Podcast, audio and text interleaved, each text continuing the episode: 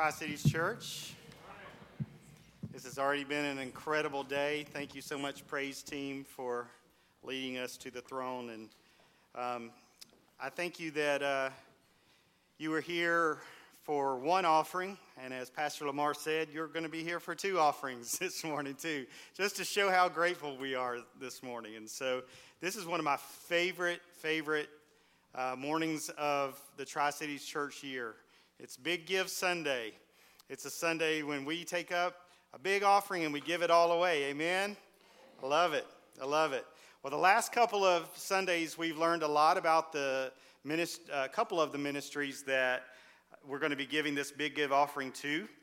Uh, a couple of weeks ago, we heard from Michaela Guthrie, and we heard uh, her own story about uh, growing up in the foster system and then how she is now using that, and God is using her to minister to people at the Crossroads Foster and Adoption Care Center out at Christian City. And then last week, uh, we, our incredible Pastor Lamar uh, told his story and was very vulnerable about his uh, growing up undiagnosed with uh, on, on the autism spectrum, and then uh, how that, that diagnosis came later in his life, but how he is using that to minister to people with special needs, and how we're going to take up an offering uh, also, to, uh, to create a world class special needs ministry here at Tri Cities Church. Amen? Well, today we're going to focus on the Tri Cities Family Food Co op. And that's a ministry that was started by this very church, this very congregation. Before we were even meeting weekly as a church, we decided to do this. And before we get into our Bible study this morning, I wanted to, to give you a quick overview of what the Tri Cities Family Food Co-op is, in case you didn't know. Maybe you've heard us talk about the food co-op, food co-op, and you, you don't know what all that entails. So I want to take you through that very quickly before we, we get into the Bible study this morning. So back in August 2012, as I said, Tri-Cities Church was just meeting monthly at that time. We weren't even meeting weekly yet. We haven't even really started. We were just having these monthly meetings at, at Hapeville Elementary School. My brother and I attended a meeting that was put on by the Fulton County Board of Education, but it was at a neighboring church. And when we were there, we learned some pretty disturbing things. We were told by the uh, homeless liaison of Fulton County Schools that there were 98,000 students in Fulton County and only 42 social workers to deal with those 98,000 students. And during the first two weeks of that school year, there had already been 382 students that were identified as homeless. And by the end of that year, we learned that there were over 1,000, close to 1,500 in the uh, Fulton County area. What really, really broke our hearts and what really, really got our attention was we learned that the highest concentration back then was at Tri Cities High School. The Tri Cities High School had the most homeless population of any school in Fulton County. And so that got our attention. And she talked about something called food insecurity. And I I genuinely never heard that term. I think my brother probably had, but I didn't. And he explained it this way. She explained it this way. She said, you know, food insecurity is, is when a family, um, you know, is on a very, very tight budget and they get to the end of the month and they have a choice. They have a choice between two things I can either pay my rent or I can buy groceries. And so the baby's got to get fed, don't they? So we buy groceries, we don't pay our rent. And then what happens? It ends up possibly an eviction. And when you're evicted, then you move in to one of the extended stays, or you move in with your auntie, or you move in with your cousin somewhere, or you're on the streets. And it could be days, weeks, months before you're back in school. And oftentimes they would, they would say goodbye to a student who was homeless, and, and then they would come back months later having not gone to school at all and being four, month, four months behind. And so we were, we were heartbroken. We said, We've got to do something. We knew something had to be done. And so we had seen this model of a food co op in another place, in another ministry, and we liked it a lot. And so we took up our first we didn't call it Big Give, but it was our first Big Give offering on October the 18th, 2012, and it was seven years ago. And in 2013, the food co op was born. And it was because of the generosity of this church. So, how does it work? Well, first, we, um, we work with the social workers in the schools. And the social workers are the ones that are, that are boots on the ground, and they help us to identify the families that, are, that would benefit the most from this co op. They help us identify families that would be the most cooperative, that would participate on a regular basis, that would be faithful to the meetings. And so they have those families fill out an application, and they send those applications to us. And then we have actually two food co ops that meet. We have two food, uh, one food co op that meets here uh, well, they both meet here now. Uh, on Wednesday nights, and one of them is for Hapeville Elementary School and Park Lane Elementary School, and the other one is for H.E. Holmes School and Conley Hill School. But both of those co ops meet here. And what happens every week is that we, we use your offering to place an order with the Atlanta Community Food Bank. How many of you have heard of the food bank? We hear that all the time on the radio, just give donations. Well, we are members of the Atlanta Community Food Bank. And my brother places in on an order, and then um, the, the cool thing about the food bank is that we are able to buy food for uh, around 16 cents a pound. And so your money goes a long, long way there. And after he orders, my brother gets the van and the Tri Cities Church trailer that we used to use to set up and break down church at Hapeville Elementary School. He uses that trailer to take to the, the food bank, and he gets a whole trailer load full of food brings it back here, and we actually store it in the, uh, a room downstairs that's kind of our pantry, kind of the holding area. And then on Wednesdays at 4:15, every Wednesday, one group one week, one group the other week, the families come, and uh, what we do is we we organize the food. We place food. The families do this themselves, and they they try to make each box set of boxes as equal as possible. And then um, Oh, and by the way, I have to give a little shout out to my Buffingtons. Where are they? Ah, they're sitting in the back back there. It, now, a lot of times the families will bring kids, and uh, they either come in and help or they, they go back there with Mr. Allen and Miss Michelle and, and uh, do crafts in the back. So um, we even have that opportunity to serve in, in the co op ministry.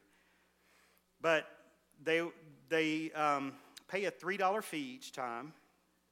And that $3 fee does not, uh, who pays for the food? You guys have already done that, right? So this $3 fee doesn't go towards that. The $3 fee actually goes back to the social workers so they are able to use that money to, uh, to take care of needs at the school, to take care of, it's, it's non red tape money that they're able to, to buy folders if a kid doesn't have a folder, or if, if it's a uniform school, they can buy a uniform shirt, uh, whatever they need it for. And the, uh, the, the cool thing is at the end of each session, each family goes away with about two and a half boxes full of food. And it's good food. Like, like Pastor Lamar was saying, he, he saw it. He's like, yeah, I want some of this food too. It's good stuff. I mean, it's Publix, it's Whole Foods, it's, it's good. But it gives us an opportunity to build relationships with the same families and to share the love of Jesus. Now, today, our goal is $22,000. That's a big amount. But that $22,000 is not going to go towards repairing that steeple that needs to be repaired. There's a spot out in the lobby, and you know it needs to be repaired. That $22,000 is not going to go towards hiring a part time office manager that we need desperately. It's not going towards that. It's not going towards buying curriculum for our city kids. We always need curriculum for the city kids. It's not going to that.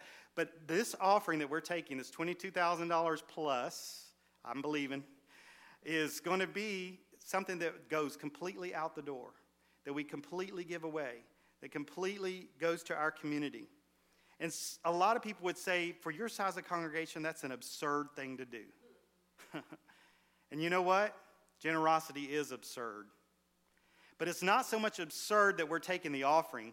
Let me tell you what's absurd about it. It's absurd that God allows us to participate in this with Him. That's the absurd part to me, that he lets me get to be a part of this. There's a very familiar story in the Bible that's, that's pretty much absurd in, in and of itself. And it's a story of one of Jesus' miracles. And, and it's the only miracle besides the resurrection that's told in Matthew, Mark, Luke, and John, all four. It's a story of generosity, the generosity of Jesus in the face of a great need. And you'll see the generosity of Jesus is it's, it's absurd. It's crazy. The story is the five loaves and the two fishes. And I know it's one that you probably heard 5,000 times. But it's often in these familiar stories, at least for me, it's often these familiar stories that I learn something new, God teaches me something new, or He reminds me of something that's very important. And I'd say because this story is repeated in Matthew, Mark, Luke, and John, it's something we better sit up and pay attention to. And so this morning I'm going to read from the, the John 6 passage, but I'm going to make references throughout to all the other three. So let's take a look at John 6, 1 through 14, and we're going to go ahead and read the whole story. So starting with verse 1. Sometime after this, Jesus crossed to the far shore of the Sea of Galilee, that is the Sea of Tiberias, and a great crowd of people followed him because they saw the signs he had performed by healing the sick. And then Jesus went up on a mountainside and sat down with his disciples. The Jewish Passover festival was near. When Jesus looked up and saw a great crowd coming toward him, he said to Philip, Where shall we buy bread for these people to eat? He asked this only to test him, for he already had in mind what he was going to do. Philip answered him, It would take more than a half year's wages to buy enough bread for each one to have a bite. Another one of the disciples, Andrew, Simon Peter's brother, spoke up. Well, here's a boy with five small barley loaves and two small fish, but how far will they go among so many? Well, Jesus said, Have the people sit down. There was plenty of grass in that place, and they sat down. About 5,000 men were there. And Jesus then took the loaves, he gave thanks, and distributed to those who were seated as much as they wanted. He did the same with the fish. And when they had all had enough to eat, he said to the disciples, Gather the pieces that are left, let nothing be wasted. So they gathered them and filled 12 baskets with the pieces of the five barley loaves left over by those who had eaten. Notice they didn't say the fish. I'm glad they didn't do that. After the people saw the sign Jesus performed, they began to say, Surely this is the prophet who has come into the world. Can you remember the last time that you were hungry? I mean, like, really? Not hungry, hungry. when you were hungry, when you, when you wanted to gnaw your arm off, you were that hungry. You know, people get, get hangry. Well, uh, Pastor Lamar and uh, our children's pastor Jamie, they can tell you whenever our, our Monday meetings go much past lunchtime, I don't get hangry, I get loopy. Like I can't, I'm like, uh, I can't, I can't even like trace a, a link a sentence together. You know, some people get hangry, I get loopy. Well, can you imagine being hangry or loopy and and then you had to like face a whole crowd of hangry, loopy people? Well, that's what's happening here. See, Jesus and his disciples, we don't see it here, but Jesus and his disciples, they needed a break. John's account doesn't say much about it. But if you look at Matthew, Mark, and Luke, you see that they had a reason to really, really need this, this time away. Because they had just been on a mission trip, a two by two mission trip, and lots of things had happened. It was action packed. And then they had just heard the news that Jesus' cousin, John the Baptist, had been beheaded by Herod. And so they needed time. They needed time away to grieve and to process. And the, the book of Mark tells us that they hadn't even taken time for themselves to eat. So they were hungry, hangry, loopy. Jesus knew this, and in, in Mark 6, he, he said to them, Come with me by yourselves to a quiet place and get some rest. So they headed for the hills to take a little respite. And wouldn't you know it, here comes the crowd. But you can't, can't you just hear the disciples? They're going, shh, Jesus, just, just ignore them. Don't, don't pay any attention to them. Maybe they will go away. I mean, it's way past lunchtime.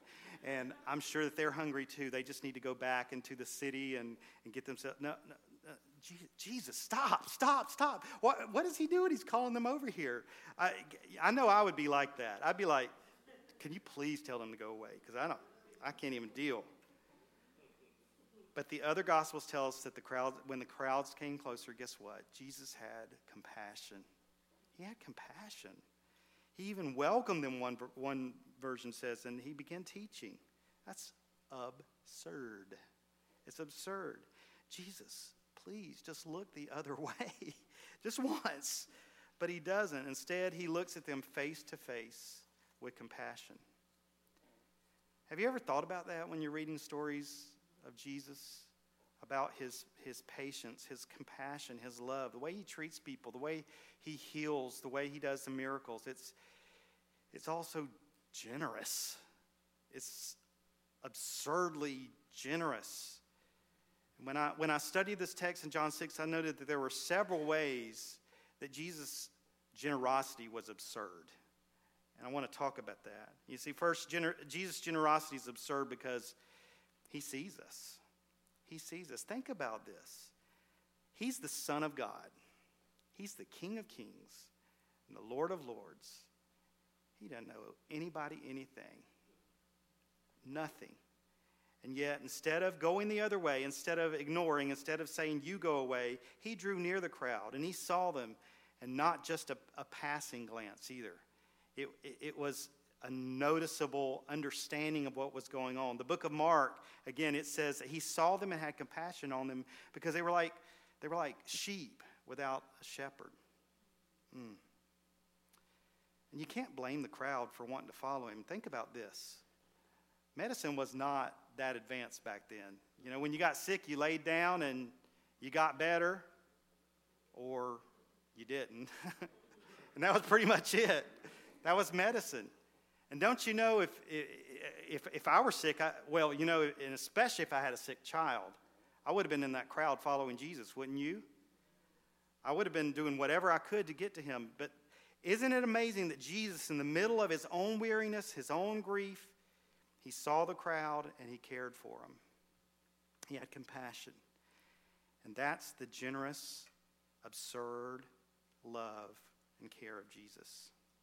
You know, when we started Tri Cities Church, our goal for this church was to be a church in this city or in this community for this community. We could have planted in other areas of Atlanta, we could have planted in other areas of the state, in other areas of the country, but we chose this place. And it's a place we all know we live here. It's in a place with a lot of needs.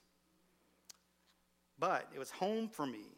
But more than that, more than that, it was a place that had needs. It was a place, you know, Tri Cities, we're a fantastic community. I love living in, I love living in the Tri Cities. I grew up here moved away, said I'd never come back, and then came back. And, and I love it. I absolutely love it. But it's a messy place. There's a lot of messiness here. And when my brother and I attended that meeting back that the school board put on, we couldn't look away. We couldn't ignore it. If we were going to follow the way of Jesus, we had to open our hearts of compassion. And our reason for beginning the co op was to walk towards the messiness, was to walk for, towards people that were hangry and offer hope and stability. You think about the miracles of Jesus, they all start with an impossible situation, don't they? A miracle begins with a mess every time. Every time. So Jesus sees this messy crowd, and instead of sending them away, he asks Philip a very loaded, really a trick question. He says, where shall we buy bread for all these people to eat? Now, Philip was from that area, so some people think that's maybe why he asked him, because he would know where the, the, the closest, um, I don't know, what are the, stop and go. That's what we had near Park Lane. I grew up, there was a stop and go. And asking that question, though, Jesus was beginning something. He was beginning the process of drawing them in of drawing them into his own generosity, of drawing them in and letting them be a part of the act that's, that's to come. He didn't have to do that. You see, this is the second way that, that Jesus' generosity is absurd. He's the creator, the creator of the universe. And yet, Jesus invites us into his story. Hmm. Think about it. Did Jesus need Philip or any of the other disciples to, to perform this miracle? Absolutely not. John 1 3 says this about Jesus. It says, Through him all things were made. Without him nothing was made that has been made. Colossians 1:16 says about Jesus, "For in him all things were created, things in heaven and on earth, visible and invisible, whether thrones or powers or rulers or authorities, all things have been created through him and for him." You know, Jesus could have said, "Let there be red lobster cheese biscuits." And boom. red lobster cheese biscuits. All you can eat. I know where a lot of you are going for lunch this afternoon. All it takes is just seeing that image, isn't it? I'm not looking back. he didn't need Philip, did he? He didn't need it. But isn't it cool that Jesus invites you and me, us, to take a part in his miracles?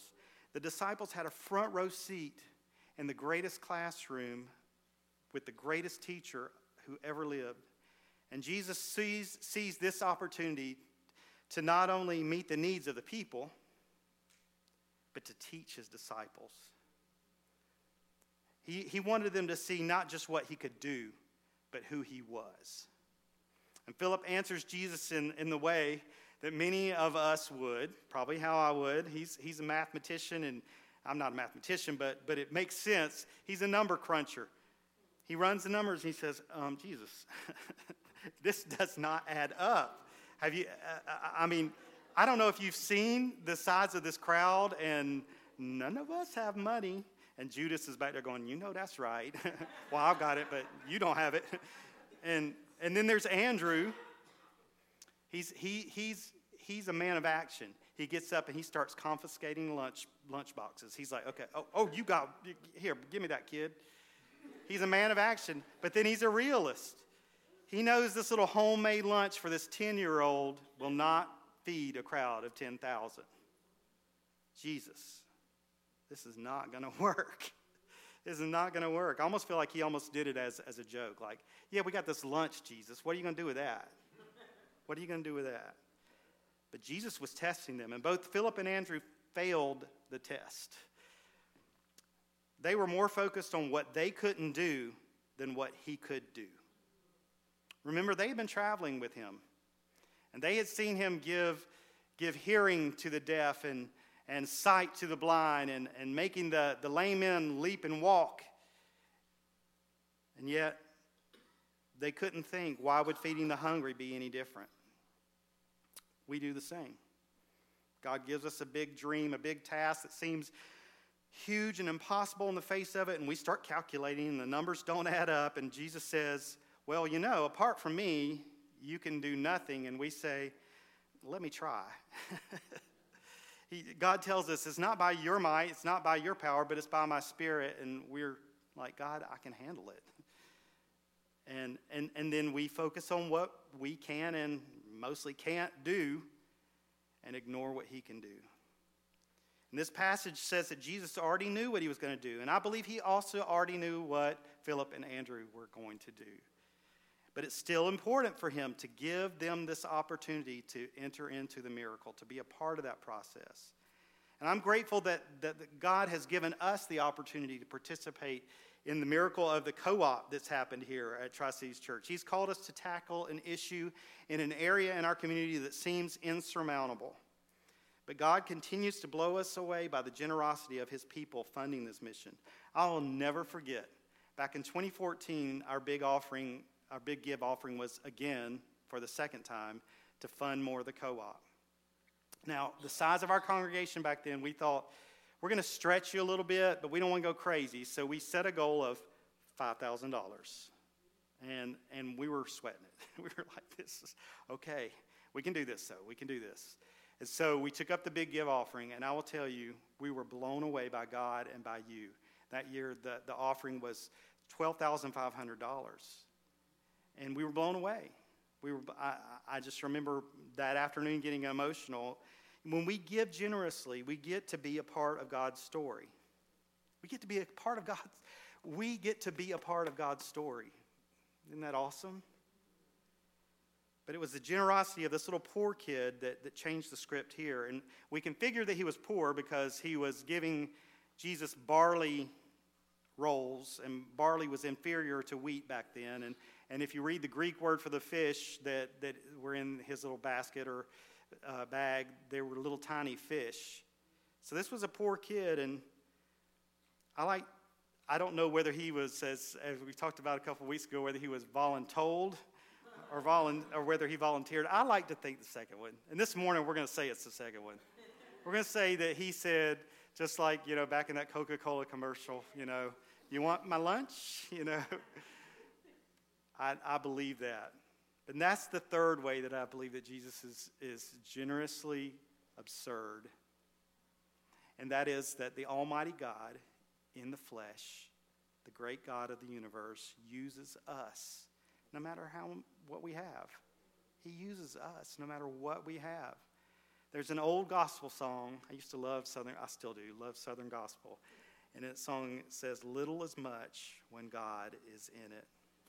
And that's a theme all the way through the scriptures. You know, Andrew looked at this little boy's lunch and he said, You know, that's not much. Really, really is nothing when you look at this crowd. But think about it. For that little boy, it was everything. It's all he had to eat. It was an absurd gesture for him to give that. Makes me think of the, the story when Jesus and his disciples were watching people put their offerings in at, at the temple. And you can look at it in Luke 21. It says, Then a poor widow came by and dropped in two little small coins. And I tell you the truth, Jesus said, this poor widow has given more than all the rest of them, for they have given a tiny part of their surplus. But she, poor as she is, she's given everything that she has. Some of you are able and have come today prepared to give a big offering. Hallelujah. and others may be able to just give just a small part, just a small offering. But in God's grand scheme, He is, he is looking for generosity, not an amount. Now, yes, practically we need an amount of a certain amount of money to fund the co-op and to give to Crossroads and to start this world-class special needs ministry. But here's, here's the point that we're making this morning. God has this way of multiplying generosity. Is, is what you're giving today, no matter the amount, is what you're giving today generous? That's the question. Sometimes we don't think we have much to give. Even, even in our acts of service, we think, well, it's no big deal. It's, it's, it's just, I'm just doing this, doing that. And it, it, it made me think of, of something we do on a regular basis. In fact, we're doing it next Sunday. Whoa. We're doing it next Sunday. Uh, we're going to go out to Christian City and we're going to uh, help them to put on their uh, every Sunday worship service. And so we have an opportunity for you all to sign up and, and to be a part of that. And you may, may be thinking, well, that's no big deal, just going to visit somebody. But you know what? For a resident out there, it might be a really big deal for them that day. It may be just the day that they needed to, to have someone remind them that they're not alone. They may, they may need someone to come out and, and, and say, you know, somebody cares about you. And just, you know, seeing you or your child's smiling face will do that for them. And so I, I, I pray that, that after church, there's a rush for the Next Steps table, just a little plug, uh, and that you'll sign up for that for next week. What, remember this somebody somewhere is depending on you to do what God has called you to do. I think that that mama, when she packed the, the little boy's lunch that morning, had zero idea that she was going to be feeding 5,000 men and their families, right? And little did we know when we took up that little $2,600 offering back in October 2012 that God would use it to impact so many families in our community. We've been so blessed to build relationships with so many great people from our local schools. And because of your generosity, we've helped hundreds in our community. God has helped us to stabilize, used, used your, your offerings to help stabilize families and relieve pressure of overwhelming monthly food bills. This past week, I heard a sermon by Rick Warren, and he, he talked about 12 different promises from the Bible that are connected to our generosity. And Lucky for you, we're not going to do all 12. I've got them printed out actually back at the Next Steps table, so you can pick up one of those if you want. But I wanted to very quickly just talk about three. Um, this will be very quick. Um, first, he says, When I give generously, my faith is demonstrated. Pastor Lamar was talking about this in our little, we have a little huddle of all the, the volunteers for the morning um, before each service. And he was talking about this morning. And this, four weeks ago, you, you started this series with a passage from 2 Corinthians 8. And Paul was encouraging the Corinthian Christians to give to have a big give project towards this Jerusalem church that was in a bad, bad position. And this morning, let's continue that. 2 Corinthians 9 13, he's telling them, he says, Because of the service by which you have proved others, others will proved yourselves, others will praise God for the obedience that accompanies your confession of the gospel of Christ and for your generosity in sharing with them and everyone else. You see, when we give, we get to show off just a little bit, but not ourselves. We're showing off God when we, when we give. The Corinthians' generosity would result in people praising God. And then, secondly, when I give generously, it makes me more like Jesus. That's an obvious one, isn't it? I mean, Jesus was the most generous person that ever walked the earth. We look at John, the book of John, it says that there's no greater love than someone laid, laying down his life for, for someone. John 3:16 for God so ridiculously absurdly loved the world he gave his one and only son. And when I give big and when I give generously I look like Jesus. And then when I give generously there's going to be some kind of reward in heaven. I don't know how that works, and we're not going to get into all the details of that, but I know that it's a scriptural theme. Luke, Luke 16 says, Here's the lesson use your worldly resources to benefit others and make friends. Then, when your possessions are gone, they will, be, they will welcome you to an eternal home. And then you know that Matthew passage that says, Don't store up for yourselves treasures on earth, but treasures in heaven. And I can't think of a better way for me to, to store up treasures in heaven than to, to be generous with what I have here. I like what one guy says. He says, I can't take it with me, but I can send it on ahead. like that. This is an exciting day. We get the privilege of, of echoing Jesus' generosity. And of course, we can never outgive God, but we can sure have fun trying. One last thing I, want, I don't want us to miss from the John 6 passage. This is the last thing. When they all had enough to eat, verse 12 says, he said to his disciples, Gather the pieces that are left, let nothing be wasted. Think about it.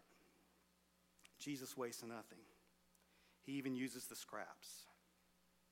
What the world throws away, what the world considers useless, God sees value in it. Our culture is, is cruel at times.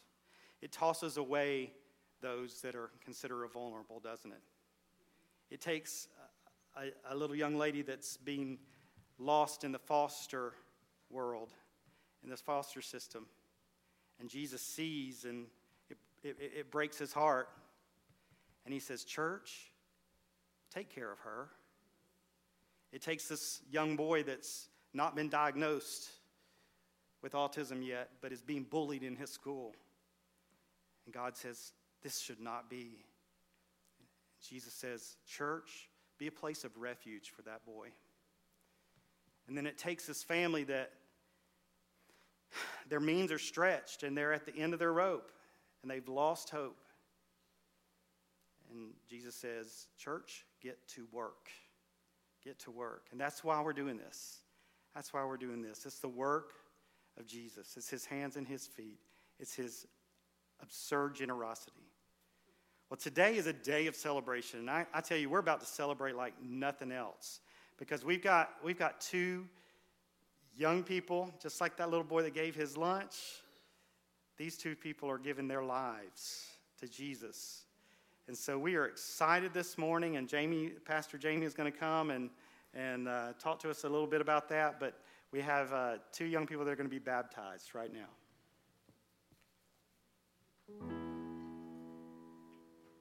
Just morning, Trice Church. Oh, see. Yeah, I think it's good. Okay. I don't need a mic. You'll know that. um,